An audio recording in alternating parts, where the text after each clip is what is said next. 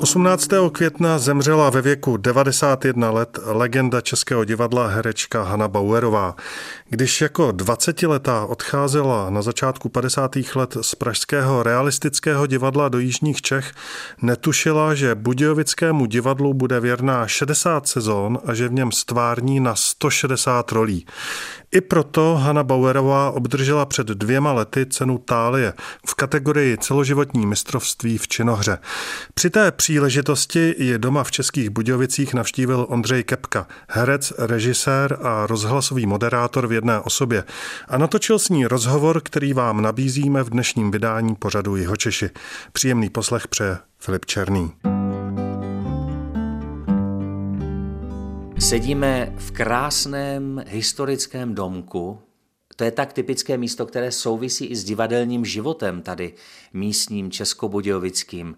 A sedím tady s legendou českého divadla, s paní Hanou Bauerovou, a povídáme si, přátelé, to byste nevěřili, především o rybářství. Vy jste se k tomu dostala nějak už od malinka? Já jsem se seznámila s Pepíkem Bulíkem, teda potom 40 let mým manželem, což je taky samozřejmě věčnost, a on chytal ryby.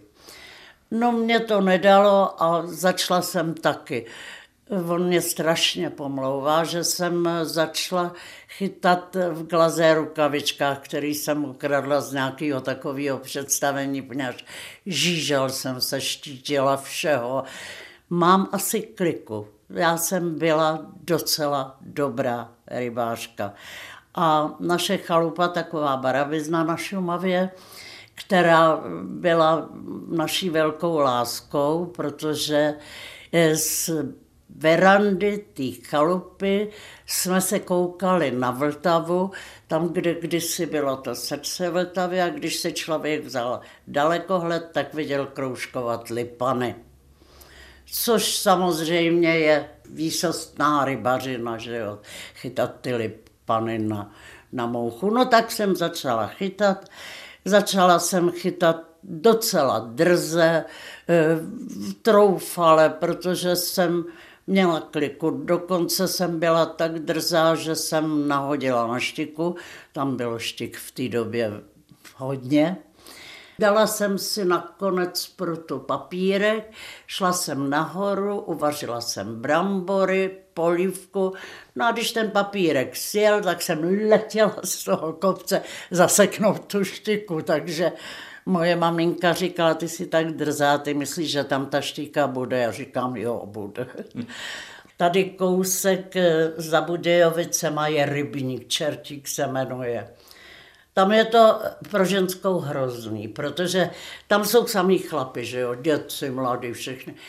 Jak vidějí ženskou, já měla takový uvítací ceremoniál, jak jsem vstoupila na cestičku, tak se ozývalo, a ježiš, baba jde k rybníku, to chytnem kulový.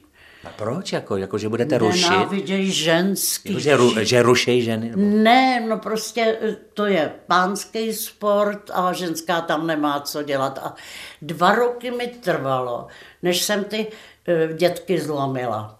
Ale zlomila jsem je ohromným způsobem, takovým těm hezkým mladým kolegyním, takovým těm kočkám. Jsem říkala, hele, pojď se mnou k rybníku, vem si deku a plavky, tam je krásně. To byste koukal. A to prostě děti začaly se trousit, říkají, mám krásný kolínka, na ty vám půjdou a tak, aby byli těm holkám blíž. Tak jsem jo, jako šli za váma, ale... Šli jako za mnou, no ale aby byli blíž těm kočkám, tak jsem ty dětky zlomila. Možná pro nás laiky mě zaujalo takovéto básnické sousloví chytat lipany na mouchu, nebo jak se to říká? To je co? Já se přiznám, že vůbec nevím. To jsem se naučila tam na té chalupě, nedaleko té naší chalupy, měli chalupu 2 chlapy. Jeden byl básník a spisovatel, který ho bohužel postihly tragédie politické, takže chodil po trati. Nic jiného už mu jako práci nedali. Byl výtečný muškař, tak já jsem řekla, že půjdu do učení k němu, jenže Mělo to jednu nevýhodu. On byl dvoumetrový, já jsem mrňavá, že jo. Čili jeho rybářské boty byly mnohem vejš než ty moje. No dali jsme si, že půjdeme od soutoku teplý studený Vltavy pod chalupu a cestou, že on mě bude říkat co a jak.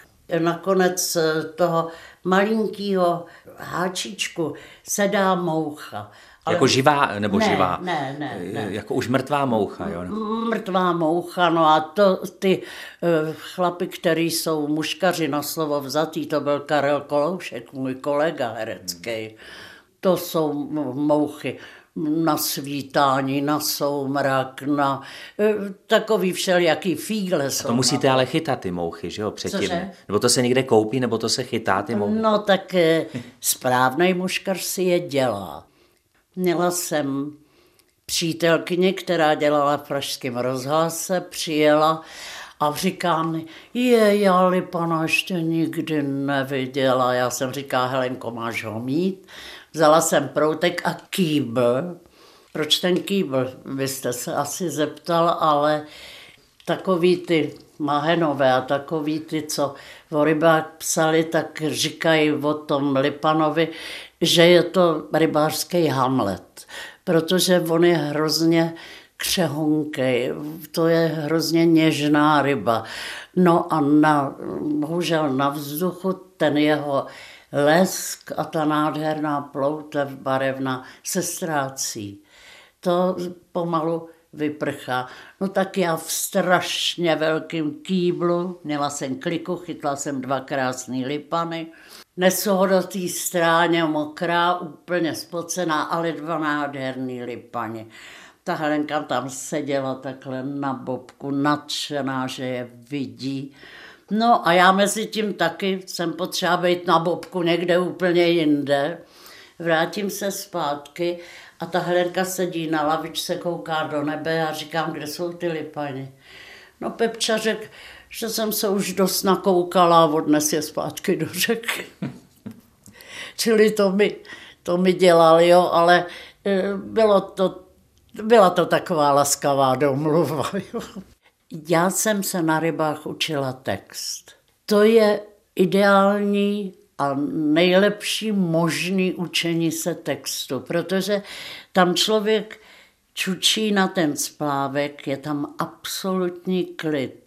Teď ta hladina je nádherná, ona se pořád mění, že jo, tam voda není ani chvilku ta samá, jo, to je pořád nějaká změna, ale nerušivá, taková klidová.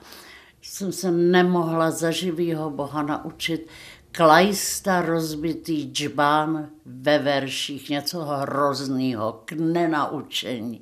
A na těch rybách jsem se to naučila. Čili já jsem spojila příjemné s užitečným.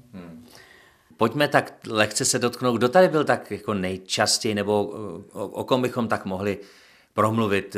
Pan Horníček například, anebo pan Cízler taky? No Cízler, ten to byl furt, ale tady většinou byla vždycky legrace, jo? Tady většinou si sem lidi šli odpočinout, mluvilo se o věcech milých, příjemných, historky divadelní i různé, jiné, životní.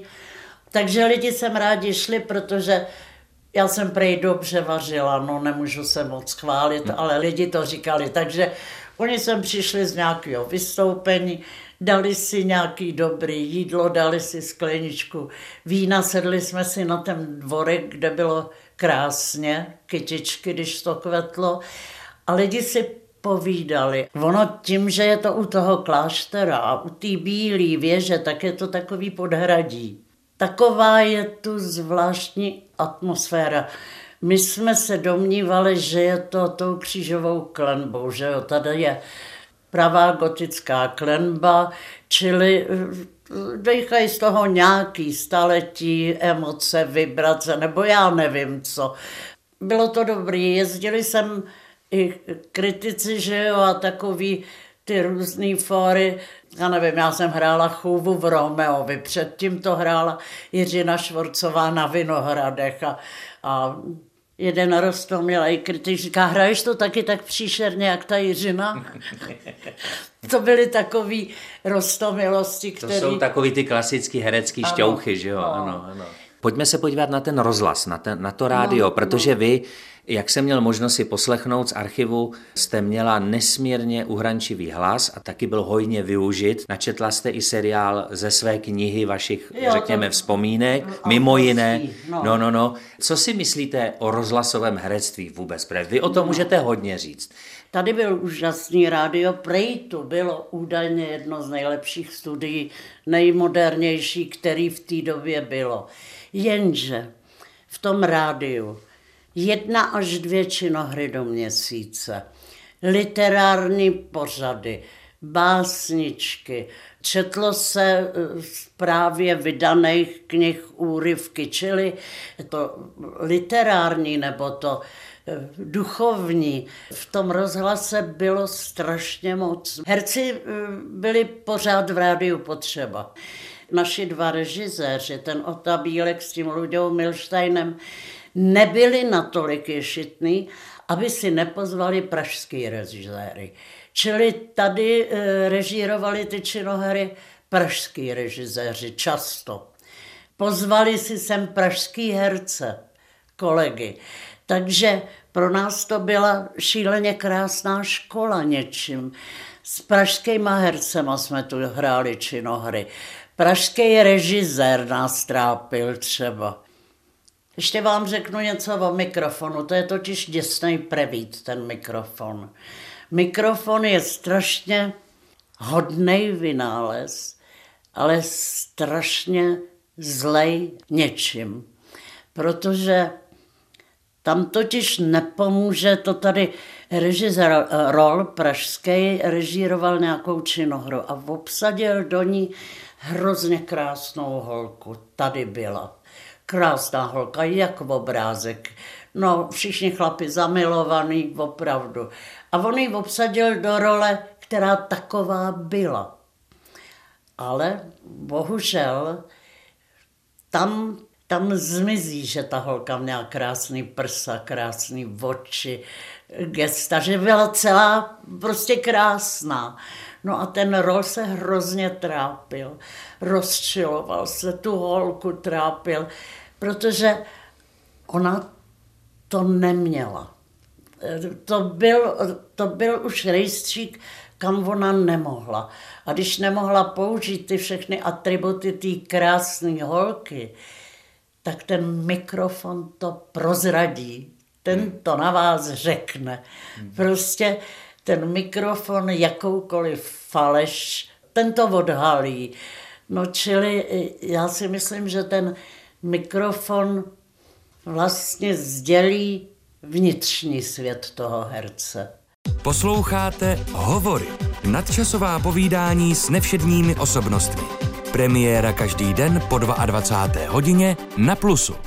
Vy jste vlastně prožila víc než 60 sezon, a možná jste zažila několik zásadních divadelních proměn, když si to vemu od války, po válce teda až do dnešních dní, že se prostě mění styl a že dneska prostě holt je takový ten styl takového toho civilismu, který vede až k tomu, že není hercům rozumět. Civilismus byl, když jsem začínala, takže já ho zažila, jo, to byla taky móda. Vážně? Ano. Ovšem. Zrovna v 50. letech? Ovšem, tam se taky drmolilo. Ono ano. Trošku ztrácí slovo, svůj význam totiž. No, kdyby slovo, obsah ztrácí svůj význam a to je horší.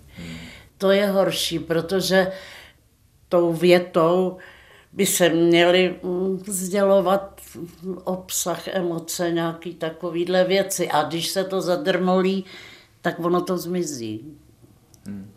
Tyhle... Na čím to myslíte, že je? Ale zdá se, že to divákům, kteří chodí na ty své herce, nevadí.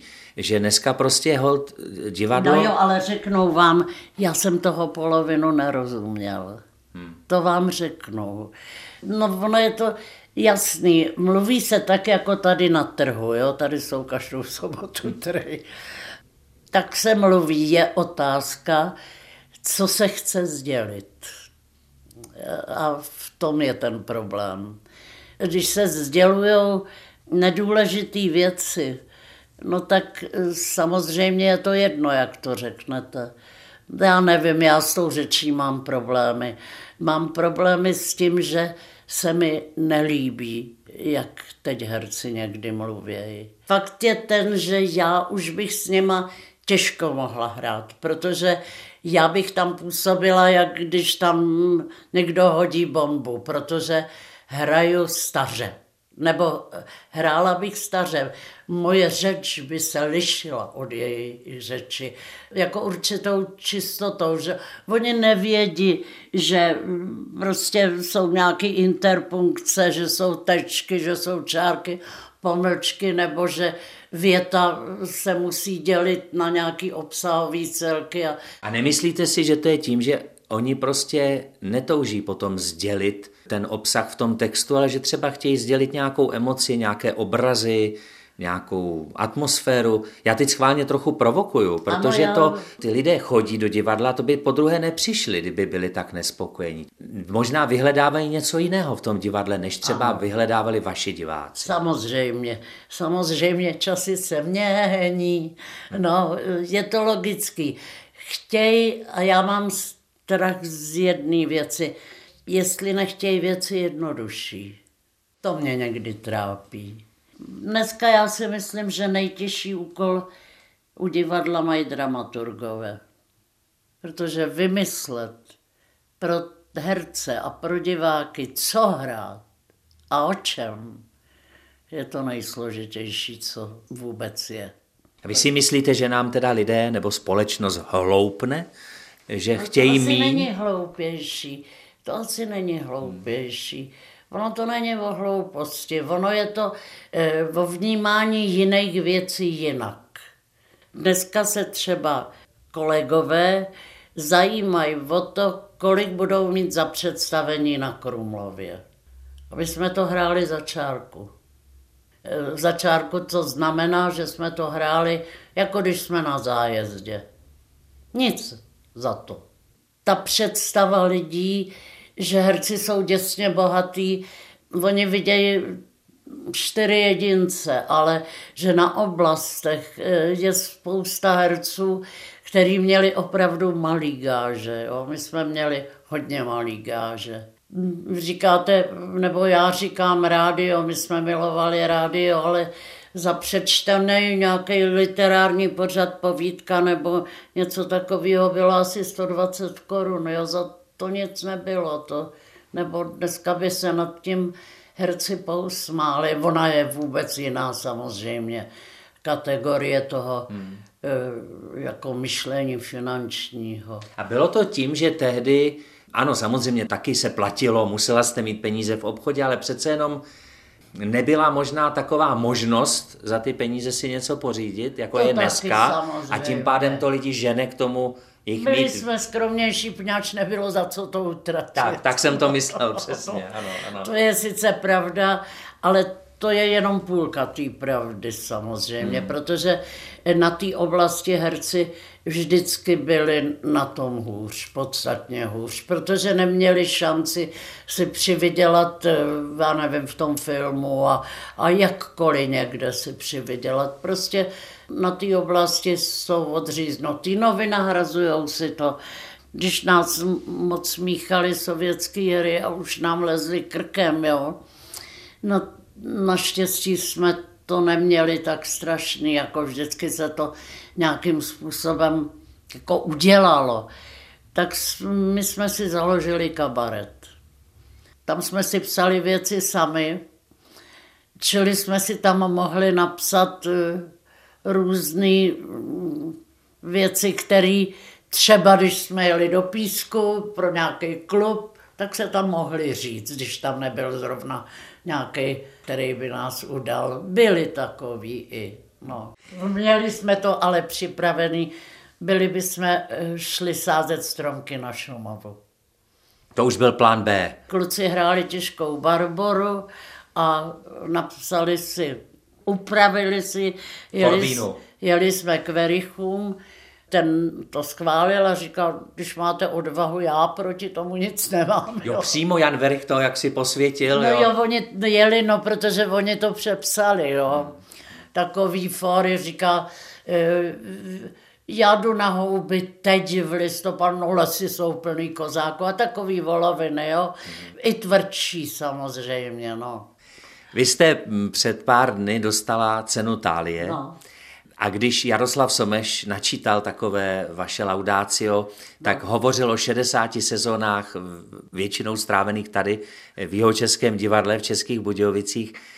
Pojďme úplně na závěr, jestli si vzpomenete na nějakou chvilku, kdy jste zažila takový pocit toho hereckého štěstí nebo lidského štěstí na jevišti.